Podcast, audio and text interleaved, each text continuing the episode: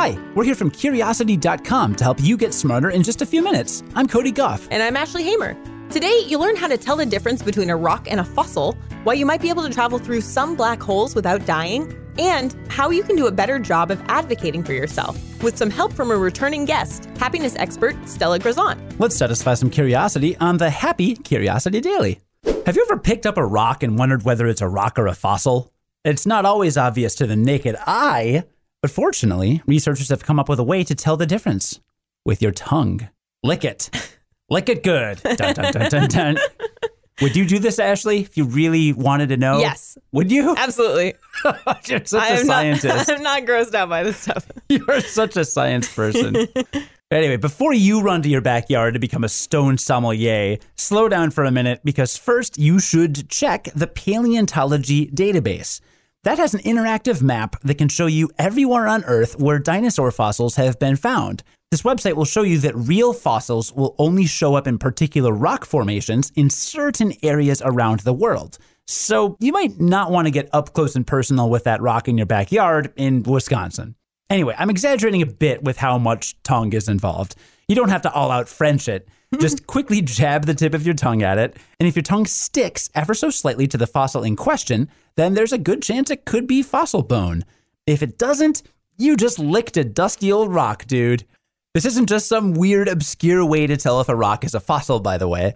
For seasoned geologists, licking specimens is an average day on the job. According to The Earth Story, poking your tongue at a sample for taste and consistency can also give you specific valuable information, like particular types of minerals. The reason your tongue might stick to a fossil and not a regular rock is because of the porous nature of bone.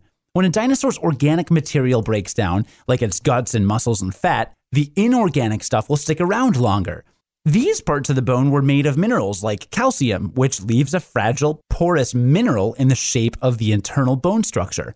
Oh, and after licking your fossil, the next step is to seek out a cold glass of water. Unless you've been craving fossilized bone for dinner. I bet velociraptor meat's delicious. I bet it is. I don't know why I think that.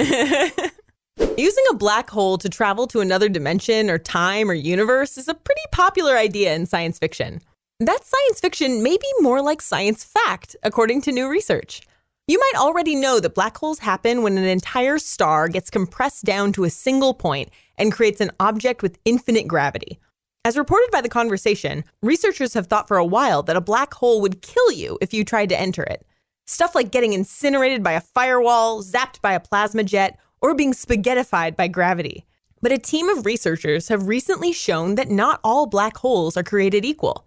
They say that if the black hole is large and rotating, then the singularity would be very gentle and could actually allow for a peaceful passage. Sagittarius A star is the black hole at the center of our galaxy, and that would be one example. The reason for this is because the singularity inside a rotating black hole is relatively weak, so it wouldn't damage an object that interacts with it. It's kind of like how you could pass your finger through a 2000 degree flame on a candle, but not get burned. The researchers put together a computer model to calculate most of the essential physics on a large object like a spacecraft falling into a large rotating black hole like Sagittarius A star. The result was that the object would not experience infinitely large effects when it passes through the hole's so called inner horizon singularity. That's the singularity that you just can't avoid. And under the right circumstances, the simulation showed that the effects may be really small or even non existent, which would allow for a pretty comfortable passage through the singularity. Now, this model does assume the black hole in question is completely isolated, so it wouldn't be subject to constant disturbances from, say, a nearby star or other falling radiation.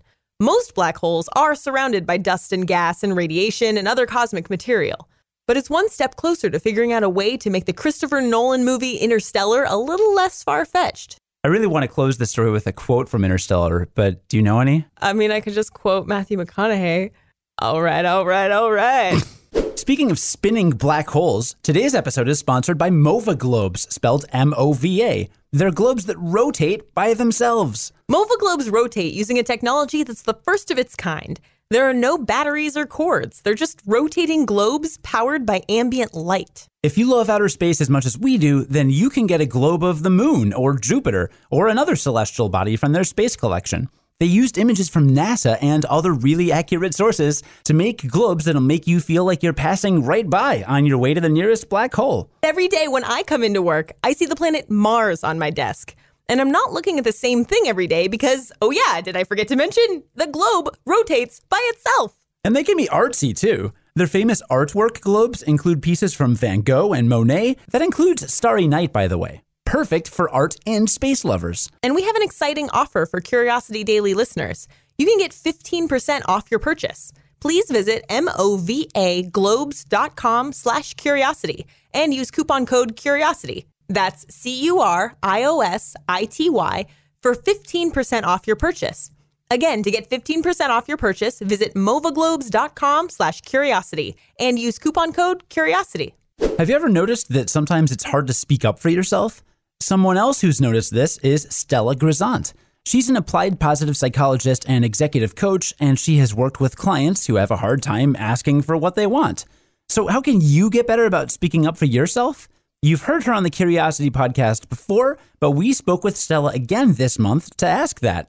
How can we get better at advocating for ourselves?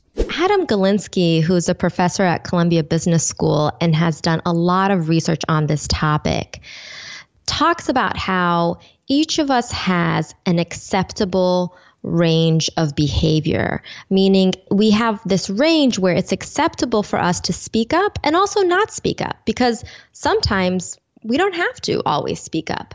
And what he found is that the wider your range, the more safe you are to speak up. The range is very dynamic, so it's always changing. And the number one thing that influences your range to speak up and be successful at it is your power. And so we can look at power from a few ways. One, power, you know, usually means you just have more options. So for example, if you're the boss, you know, you have more power, you have more options. Your job isn't going anywhere if um, your employee asks you, you know, for something that's potentially risky. So the more options you have, the more of a safety net you have, the more power you have. But there's also power from a self perception perspective.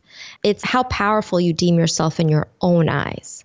The number one thing that's going to influence your power in that conversation is not what you say, but how you say it. It's your energy. It's what is the energy that I am transmitting? And the way to show up most powerfully in your own eyes, which transmits to how other people see you as well, because emotion is contagious.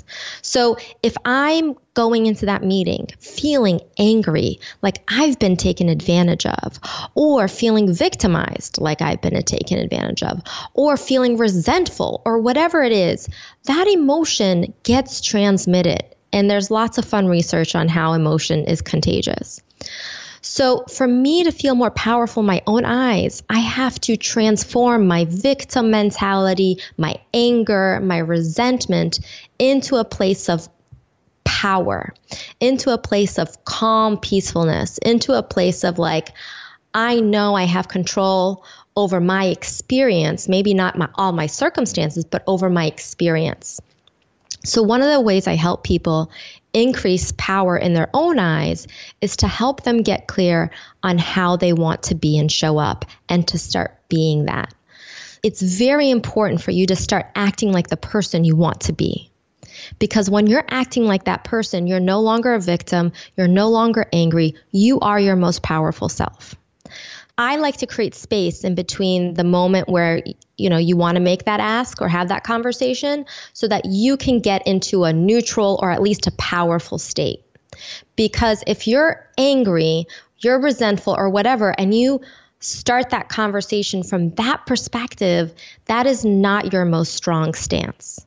Stella also mentioned a free tool you can download from her website called the Vision Generator. She's updated it since the last time she was on our podcast, and it's a document that'll help you ask the right questions to figure out what kind of person you want to be, which has been a theme in a lot of our conversations. You can find that on her site, workhappinessmethod.com, and we'll also put a link to that in today's show notes. Read about today's stories and more on curiosity.com. Join us again tomorrow for the award winning Curiosity Daily and learn something new in just a few minutes. I'm Cody Gough. And I'm Ashley Hamer. Stay curious. On the Westwood One Podcast Network.